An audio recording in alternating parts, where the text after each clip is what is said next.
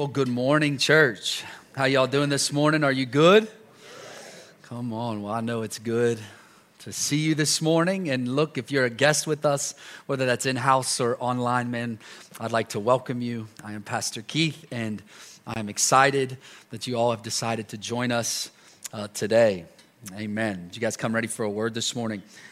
I believe God has a word for us and I'm excited to share it. You know, it was funny. I was having a conversation with someone the other day, and um, after last week's services, and this person, right? They, they didn't attend um, in the in house, right? They viewed online, which is which is great. It's a great alternative. Uh, but I will say, if you can get here, get here uh, in Jesus' name. But but they were viewing online, and they, they they said this to me. They said, "Man, Pastor, I tell you, the Holy Spirit permeated our home in a way that I never thought possible." That the presence of God flooded their hearts right where they were. And, and they said, Man, our family will never be the same since that encounter with Jesus. How awesome is that? Man, I love that because that says, even when we can't see it, He's working, right? And man, God is not confined, though, to a building or to bricks or a place, but, but rather, whoever's heart is set on Him, He will, he will come and touch and, and, man, encounter them. And so, yeah, awesome. But I will say this, man. Look, if God is doing something in you, when He's doing something in you, let us know. Uh, because we are overcomers by the blood of the Lamb and the word of our testimony. So we love testimonies in here. And if you're online, man, put it in the chat or email us. If you're here, man, let us know. Uh, because I'm telling you, there's so much negativity going on all around us all the time uh, on all the different platforms, whether that's Facebook, Instagram, YouTube, whatever, whatever else there is out there. There's a bunch of them. But there's a lot of negativity on there. And so, as believers, we can counteract all the negativity by sharing the good news of what, what Jesus is doing in us and through us. And, and so, man, look, people, people need to hear that more now than, than ever uh, because of, of the times that we're living in. But anyway, amen. Amen. So, look, last week I preached a message titled Follow Him Well, right? And I, and I made the statement should have never made this statement. I made the statement would be the last message in this series. I'm going to have to tell you, psych, like pull an okey doke on you. Uh, praise the Lord. I promise you, I wasn't trying to lie to you. I really felt like that was, that was it. Uh, but now we got, well, I'm not even going to say one more. I have no idea, to be honest with you. Like, I think this may be the last message in this series. And and we'll be, be moving on here to the next to the next thing. But I really felt like the Lord said to me this. I felt like He said, I don't want you to end the series talking about what the gospel isn't. I want you to end it talking about what the gospel is. Not what it isn't, but what it is. I think actually the church has not done a very good job at telling who they are for instead of what they've done is told who they are against. And so I, I really, really feel like, look, it's important to, to know what the gospel isn't, but it's, it's even more important, I think, to, to know what the gospel is. But I, but I tried to get ahead of the Lord um, in that. And to be honest with you, there's a, a very big struggle of mine, just to be very transparent, man. I don't like to slow down. I like to get moving. I like to speed up, if, if anything. And so the scripture that says, Be still and know I am God, is a cruel and unusual punishment for me because I'm like, God, I'm trying to go somewhere different than here. Well, where are you going? I don't know, just somewhere, really. When I'm in a car, it is scary. Um, the, the, running joke is if, if somebody's not saved, put them in Pastor Keith's car, they will give their life to Jesus in a moment. They're scared to death. Like, why are you doing it? Never mind, I won't say the number. I'm, I'm a law abiding citizen, so now, I know none of you deal with this, right? Like, you guys are all patient saints, and, and you're like, God, I'm cool. I'll wait on you no matter how long it takes. I get it. I'll stand alone in this one all by myself. But, but it is a real struggle to, to wait. But, but man, I, I love it because God is patient even when I'm impatient. He really is. I love how He is. He's slow to anger and he's abounding in steadfast love towards us constantly. And, and it's an amazing thing to me. And so at times when I feel like it's time for us to move on, he will graciously remind me and slow me down and say, No, no, no, I need you to be where I want you to be, not where you think you need to be. Sometimes those things don't line up all the time. I wish it did, uh, but not all the times it does. But the Holy Spirit is good. And so he stopped me and said, We will speak well, hopefully, maybe one more message um, in this series, Signs of the Times. And the title of today's message is can we put it up there? Power of love. Come on, say that with me. Power of love. Now look at your neighbor and just point in their face. Say, You are loved. Say, You are loved. Now look at your other neighbor. You're obvious by what you did. It's your second choice. Look at them and say, This is how I feel. You're sort of loved. Like this. I'm obviously kidding. Some of you enjoyed that way too much. Um, no, but the power, the power of love. You see, during this series, Signs of the Times, we have done exactly what it sounds like we've done, right? We, we went through all the different signs that the scripture warns us about and foretells us about. And when we're talking about the signs of the times, we're talking about the end times. What are the signs that the end is to come, right? Because Jesus tells us, beware of these things, look for these things, watch for them. And so this is what we've been doing. And we went through 2 Timothy chapter 3, we went to Acts chapter 2, verse 17, we went to Luke chapter 21, and Matthew chapter 24. Just making sure that we know what to be looking for and what we need to, to realize is taking place in the times that we that we live in so that the signs of the times don't surprise us and doesn't catch us off guard but rather we we know what to look for but while we've been going through the signs of the times, we also at the same time have been talking about how we need to, to remain being like Christ even in the midst of crazy times, right? Because here's the truth of it. Here's the truth. Just because we're dealing with an ungodly time, it doesn't give us the right to act ungodly. That's not it all. It don't, it don't matter what's happening around us. God lives and moves and breathes on the inside of us. So for us, we can't act ungodly. We got to show God in the midst of the ungodly times. And, and so this is what we've been doing, right? This has been the intention of this series, Signs of the Times. And then last week, I, I, I preached a message that we talked more about what the gospel isn't which, by the way, is important because Jesus warns against it, right? He warns against it. Watch out for false teachers and watch out for false prophets and false teachings. Be, be aware of them because in the end times, you will see a lot of them come to pass. And so it's really important to know what the gospel isn't, but I, but I really feel like it's even more important to know what the gospel is. And what the driving force is behind the gospel of Jesus Christ. And that's what I felt like the Lord told me to share with you guys today. And so I hope that's okay. If it's not, come back next week. We'll have a different message. or maybe God will have me speak the same thing. I don't know. But no, but in Luke chapter 21 and in Matthew chapter 24, Jesus rattles off all the different signs of the times. And we've read them quite a few times during this series. I'm not going to read them again. But he rattles them off, and right after he rattles all them off, what we are to be looking for, he makes this one statement. He says, All these things, all these things must happen. All of them must happen. Now, I have to admit, man, I've contemplated that one statement more than I have contemplated or thought about all the signs of the times, all put together. Like I read them, I get it, study what they mean, what the Bible's saying. But, but man, I've contemplated all these things must happen. And here's why I've contemplated it so much. Because to me, I'm like, why? I think that's a great question. Like, why? Why do all these things have to happen? I mean, you're the King of Kings and the Lord of Lords. You decide what happens and when it happens and how it happens. You, you decide all that. So, so why do all these things have, have to happen? Because, Lord, you could just, boom, the end is here, it's gone, right? Trumpet sounds, we're taken into the clouds with him into glory, right? In a twinkling of an eye, our bodies are completely changed and they're whole and, and all those things that we get to walk on streets of gold. The thing that we're pursuing here, we walk on up there. Right? And so God, you could you could do that right now. Why not? Why not let's let's just do that. Come and get us. And that's always what I'm asking him, why? And so we've been going through this, me and him, over these past several weeks during, during this, this series. And, and he finally I felt like you finally answered me. And he said, Because of love. All these things must happen because of love. I gotta admit, I was like Tim the Toolman Taylor. I was like, huh? you know what I'm saying? Like, huh? Because that made no sense to me. You're like, what are, you, what are you talking about? Like, this is tough stuff, man. There's pestilence and great storms and, and all these crazy things happening, God. What do you, what do you mean?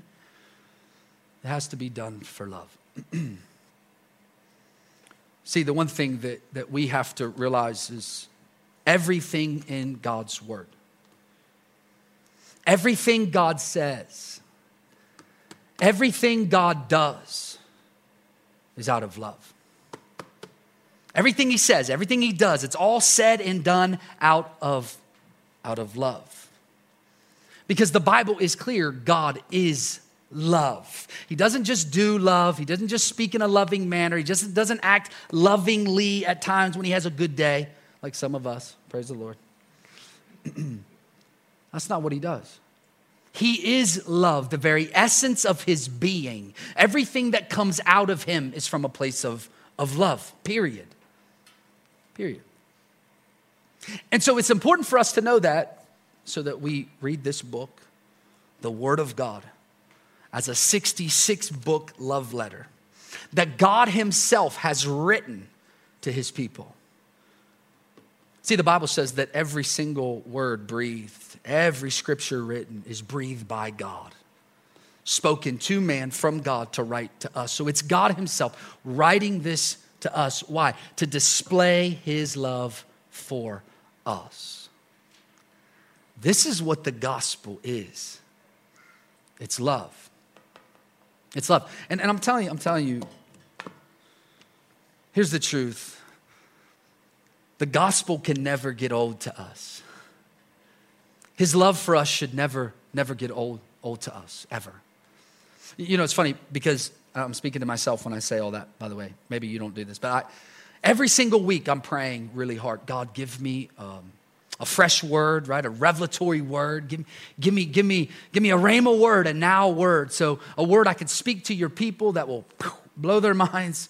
And God, give, give me a, a word for them. And this week was no different. I was doing the same thing. And the Lord literally reminded me. He said, whoa, whoa, my love for you should never get old to you. What I've done for you is revelatory every single time you hear it. Because hopefully, every time you hear it, you receive a new understanding about it because it's incredible. He said this He said, People need to be reminded of my love for them, constantly reminded of what I've done for them because they are constantly being told what they haven't done for me and what they've done against me. See, the enemy is a liar. The Bible calls him the accuser of the brethren that he's constantly accusing you and making accusations against you of what you've not been able to do, what you've not been able to live up, uh, live up to. This is, this is what he does.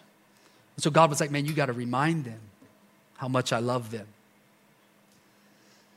You know, I think too often we box God in because of our lack of understanding. Because of it. And this is the conundrum that humanity faces all the time is this lack of understanding who God is. And this is why it's a conundrum. So, so the Bible says that the depths of his understanding, no man can fathom it. Right? We, we can't even fathom, right? Because he does exceedingly abundantly above all that we could ever ask, think, or imagine, right? So, so this is, this is the, the, the push and pull that we're constantly stuck in the middle of. And so often, because this is where we are, we think in terms of compare and contrast this versus that, right? This concept versus that concept. This theology versus that theology. This ideology versus that ide- ideology. We're always doing this compare and contrast in this versus that scenario. And not that that's always entirely wrong. I think at times it's really good so that you can, you can weigh what people are saying, right? So, so that's, that's fine.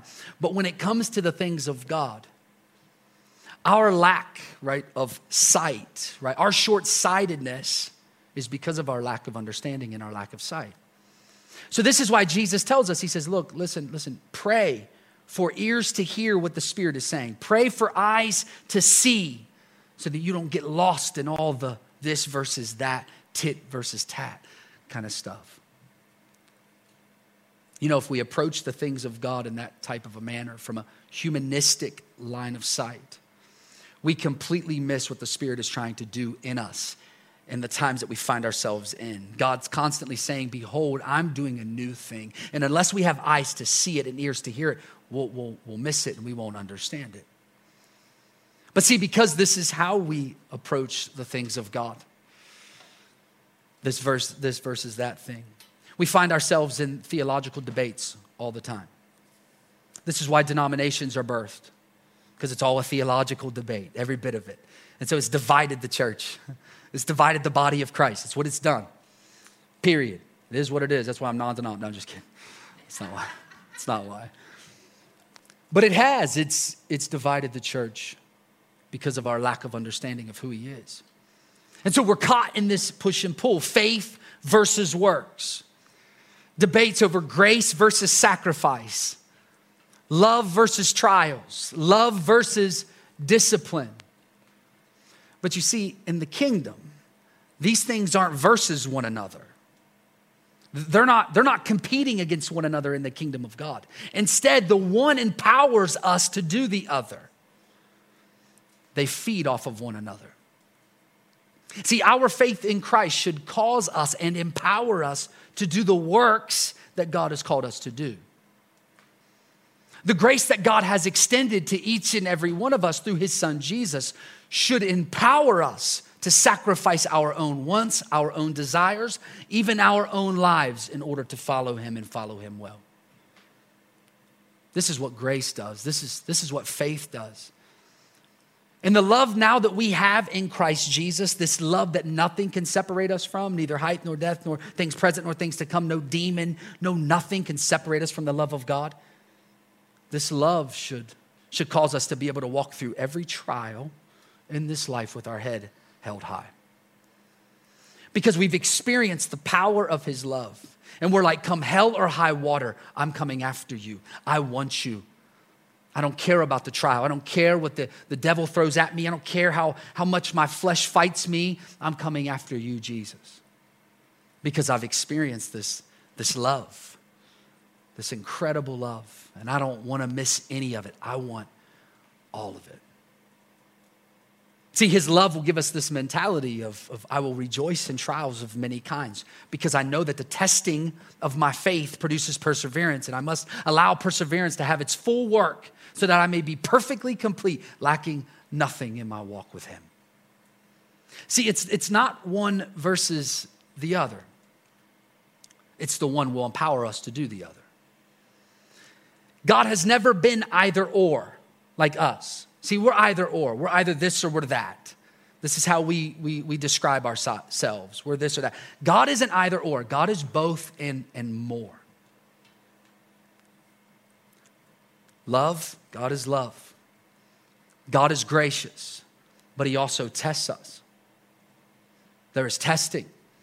There is disciplining. There's a, a, pruning process that happens in our lives. He does require us to walk by faith and not by sight. Why? Because without faith, it's impossible to please God. This is the gospel. This is what it is. You and I will go through trials of many kinds to follow Jesus. We'll be disciplined by Him the entire way. Amen.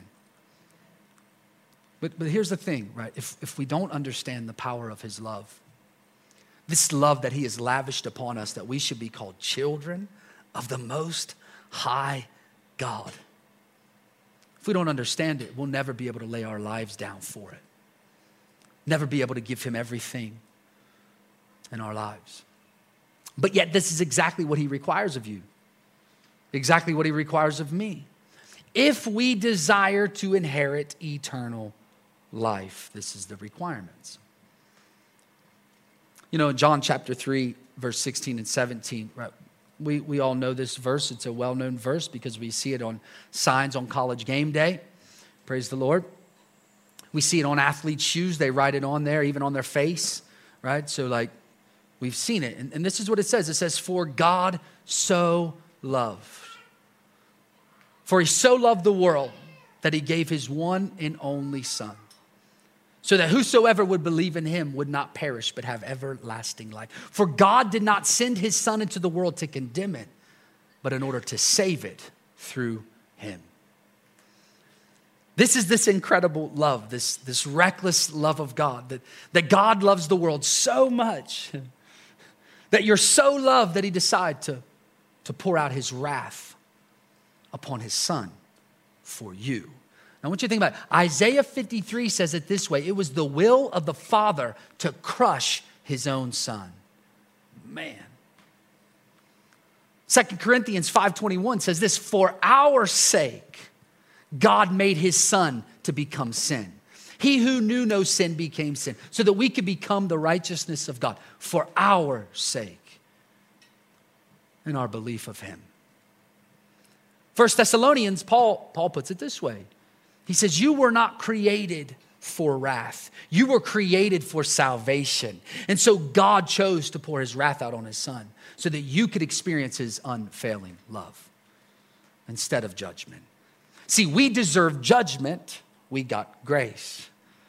God poured it out on Jesus because of his love for us. This is the power, the power of God's love. Gave up his only begotten son, his one and only son, the treasure of heaven, the darling of heaven, so that you and I could be made right with him once again. Because here's the truth the reality is without Christ, we're not good enough. We're not good enough. Without Christ, we're not holy enough. Without Christ, we're not perfect enough. Without Christ, the Bible calls us enemies of God. Think about that. Without Christ, we're considered to be an enemy of God. This is why when people say we're all God's children, that's actually not biblically true. The Bible says something different. It says those that have given and accepted, believed and received in Christ, now we are called children of God. But with Christ, with Christ, we are perfect as he is perfect. This is what the Bible says. With Christ, we are holy as he is, is holy. We are without sin, spotless, one without blemish, because of the blood of Christ has covered us. With Christ, we, we, we go from being enemies of God to friends of God. And this is what the gospel is. This is the gospel. This extravagant and powerful love that makes us righteous before the King and that promises us eternal life if we believe and receive. See, the gospel isn't name it, claim it, but it is believe it and receive it. Name it, claim it puts the power on me, but believe it and receive it puts it all back on Him. Lord, I believe it and I receive whatever it is you want to do. And see, we have to believe that, that this powerful love is for us. And we must receive it so that it, it keeps us walking this life out for Him. See, see, God gave, right? For God so, so loved the world that He gave. God gave to show His love for us. And so our response back is to give Him our lives, to surrender it to Him. You know, I was thinking about something. I was thinking about how people, how people will kill for lust, but people will die for love. That, that people will kill for religion, but people die for relationship. See, people take out of a selfish ambition, but we give out of selfless devotion. This is the gospel. It's what the gospel is. In Romans chapter 5, starting in verse 5, are you guys with me? I hope you're just paying attention and you're not checking out because you're really silent. Usually I know I'm preaching really good when you guys are like, no, I really don't know. Because looking at you, I can't tell. Praise the Lord. Are they looking at the lights? Like, what's happening? In Romans chapter 5, starting in verse 5. Paul says this He says, The love of God has been poured out within our hearts by the Holy Spirit. Amen. For while we were still helpless at the right time, Christ died for us. He died for the ungodly. For one will hardly die for a righteous person, though perhaps for the good person, someone would even dare to die. But God demonstrates his love towards us in this. While we were still sinners, Christ died for us. Much more than having now been justified by his blood, we shall be saved from the wrath of God through him.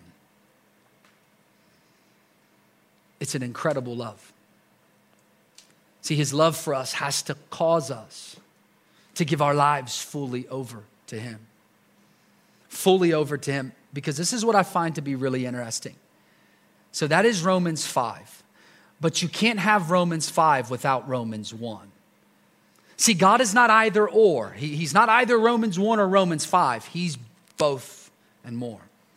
But you got to have Romans 1 before we get to Romans 5. See, in Romans chapter 1, Paul opens up this letter. He's warning the people of God, he's writing it to the church in Rome. He warns them against sin. He warns them. And he begins to tell them this look, yes, God is love. It's so true. It's amazing how loving he is. But because he's love, he also judges people according to sin.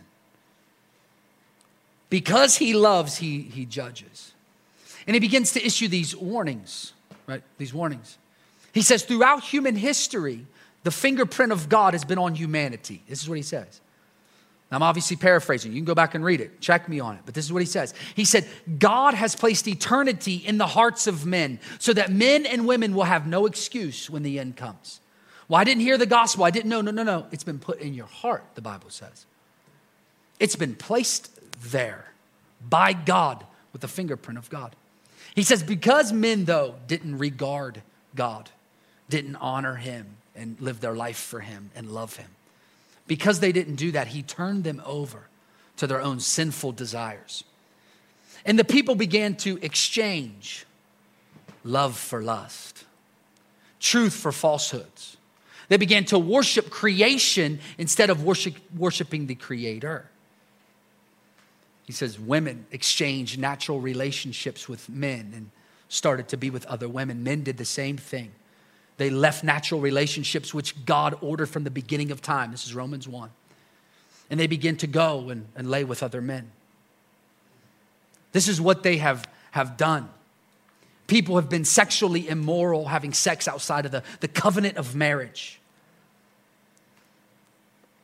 And he says, Look, people then were filled with all types of unrighteousness, greed, envy, jealousy, boastfulness, arrogance, murder, strife, and they begin to slander one another.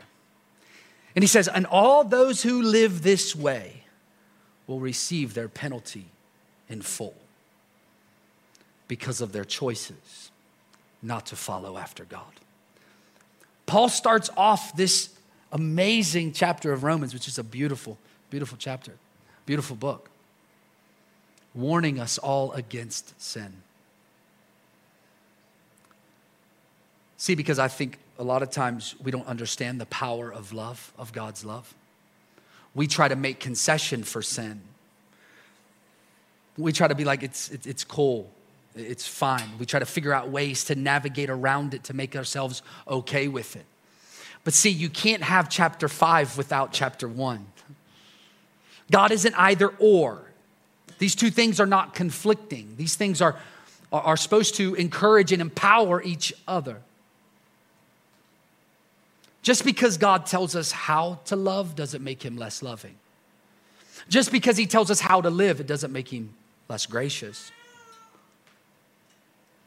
And I've got to be honest with you, when I was reading Romans 1, man, it felt like, it literally felt like Paul was writing to the church of today, issuing stark warnings to the church of today.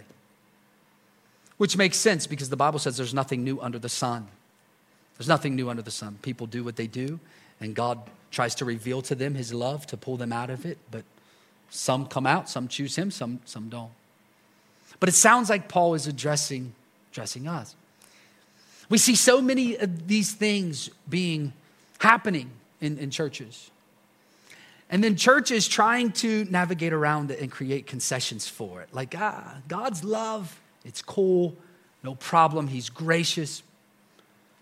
But that's not the gospel. That's not it. See, the church is not supposed to make concession for sin. They're supposed to address sin and then give the remedy for it, which is the power by the blood of Jesus Christ, the power of love from God Himself. We don't got to make concessions. Man, we just got to believe and receive and allow people to see it in us and help them walk it out.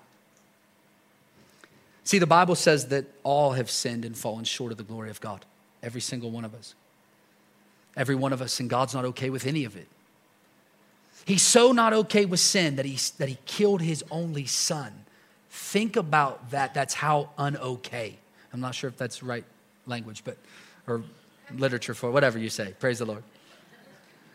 It's not good sound English, but, or American. American. My wife told me one time, she said, That's not a language. American is not a language, honey. I'm like, Oh, I thought it was. Hey. But this is how unokay. I'm to stick with it. that God is with sin. That's how unokay He is. This is why He sent His Son, so that we can be free from it. So we don't be, so that we're not tangled up in sin. See, see, the gospel displays the power of God's love, and it's the very power unto salvation. This is what Paul says. And you and I cannot be ashamed of the gospel that has saved our soul, ashamed of the one who has called us to live a righteous life and created a way when there seemed to be no way for us to live that life. God never asks or requires anything from us unless He gives us everything we need to achieve it. You know, there's been many, many different occasions in my life when I found myself in sin, tangled up in, in sins of this life. And can I tell you, I'm so grateful that the grace of God, the love of God revealed those things to me, that He showed them to me. And He did it because He loves me, not because He was trying to hurt me or offend me or wasn't trying to do any of that. He was trying to show His love towards me. See, the power of, of God's love has called me once again to live free from sin. This is why the Bible says that a righteous man falls seven times, that a righteous woman falls seven times, but every time they can get back up again. This is the power of his love towards us. See, God revealing sin and God disciplining us and telling us what sin is and how to live this life doesn't make him less loving, it makes him all loving. You know, I think a lot of times we think we're helping people by not addressing things in their life, and we're actually hurting them. We enable them. You know, when I was a, a heroin addict, for years, my mom and them, they, they thought, and my dad, they thought they were doing the right thing, just continuing to help me. But man, I needed to hit rock bottom so that I realized the errors of my ways. A lot of times we can enable people to stay right in their sin instead of saying, hey, look, again, not condemning, condemnation's not from God encouraging hey, there's a better way. There's a better way. And by saying this, by saying we cannot live free from sin, we're saying God's love isn't powerful enough. God's love isn't enough. What Christ did on the cross at Calvary isn't enough. There's been times in my life when I thought there was no way to get free from a certain sin. And the whole time, God was saying, No, you're saying what I did for you on the cross wasn't enough for you. You, you need me to do something more. And it's just not true. See, I'm, I'm here today, right? Standing here today, not because I've figured out how to navigate how to live a better life, like to, to look better, to sound better. No, no, no. I'm here today because God saved me, He redeemed me, He rescued me, He's reconciled me by the power of His love, not by my own doing, lest any man should boast. And I really felt like today, man, that, that God wanted to remind us of what the gospel is, what it is. Because if we know what it is, this is when we get to stand and say, Therefore, there is now no condemnation for those who are in Christ Jesus. The old has passed away. Behold, the new has come. God disciplines those he loves, church. We don't have to accept sin, we don't have to continue to live in sin. We don't got to make concessions for it. God's already conquered it. The Bible says, Jesus says on the cross, it is finished. Now walk in the victory that I have supplied for you. We just have to believe it, receive it, and walk in it. this powerful love that causes us to walk free from the sin that so easily entangles us. You know, the Apostle Paul says in 2 Corinthians chapter 5, he says it really, really well. Go figure, it's in the Bible. But he says it well. He says, For the love of Christ compels us. Some versions, some translations say that the love of Christ controls us. Having concluded this, that one died for all, therefore all died. And he died for all, so that those who live would no longer live for themselves, but would live for him, the one who died and rose again. We need the power of the love of Christ to control us, to compel us to go after him with a reckless abandonment. You know, the Bible is clear. It says that we're a slave to something. We're either a slave to sin or a slave to righteousness, but we're a slave. We're controlled by something. We can either be controlled by God or by the things of this world, by our flesh or by the Spirit. And hear me, hear me, this love cannot be earned.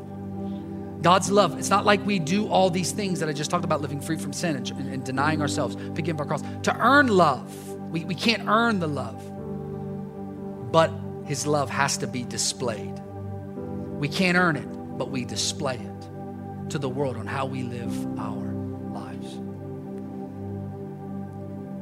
We don't fight against sin. We don't do those things to somehow earn God's love.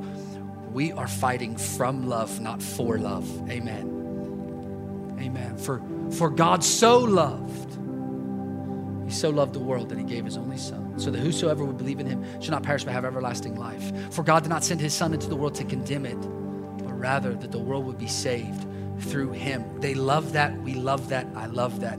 But you got to pick up verses 18 and 19.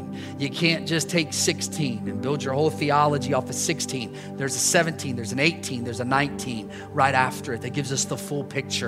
And verses 18 and 19, it goes on to say, Whoever believes in him is not condemned, but whoever does not believe is condemned already because they have not believed in the name of God's one and only Son. And this is the verdict. This is what the Apostle John wrote. This is the verdict. Light has come into the world, but people love darkness instead of light because their deeds were evil. People love darkness more than light, love themselves more than God. This is why we have to have the love of Christ, the power of love of Christ to compel us to live for Him. We can't be the type of people that choose to live in a way that is contrary to the things of God. You know, the Lord gave me this entire message off that one statement all these things must happen in Luke 21 and Matthew 24. All these things must happen. And what He was saying to me was this all the warnings, all the things I'm trying to tell people is to show them that it's about time for my coming. And because I wish for not one to perish, but for all to come to repentance so they can have eternal life, I give them all the signs of the time so that they can beware, so that they can have another opportunity to receive the power of my love. If you read in Revelation, man, it's wild. It's a wild book. We may go into that next here soon over the next several weeks, but I'm still praying through that because it's a tough one to tackle. But multiple different times, God sends his word again, tries to display his love again. You see angels flying in the sky preaching the gospel in Revelation. That's going to happen. There'll be literal angels preaching the gospel, but because people loved evil, they try to kill the angels. Then he sends two messengers again to say, guys, repent, receive this powerful love that I've poured out for you on the cross at Calvary. And they killed the two messengers. But God is so loving that He continues to try to bring us all to repentance. This is what the gospel is the love of Christ compelling us to live this life solely for Him. Come on and stand to your feet, please.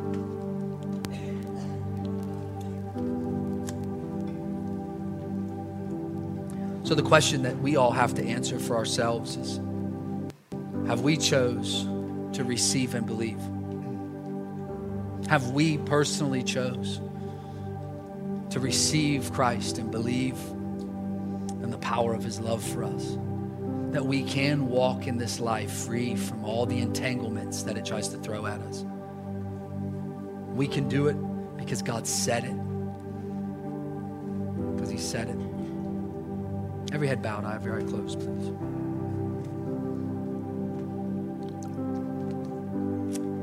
You know, maybe you're here today and you've never given your heart to Christ before. And we want to make sure you have that opportunity to receive the gospel, to believe the gospel.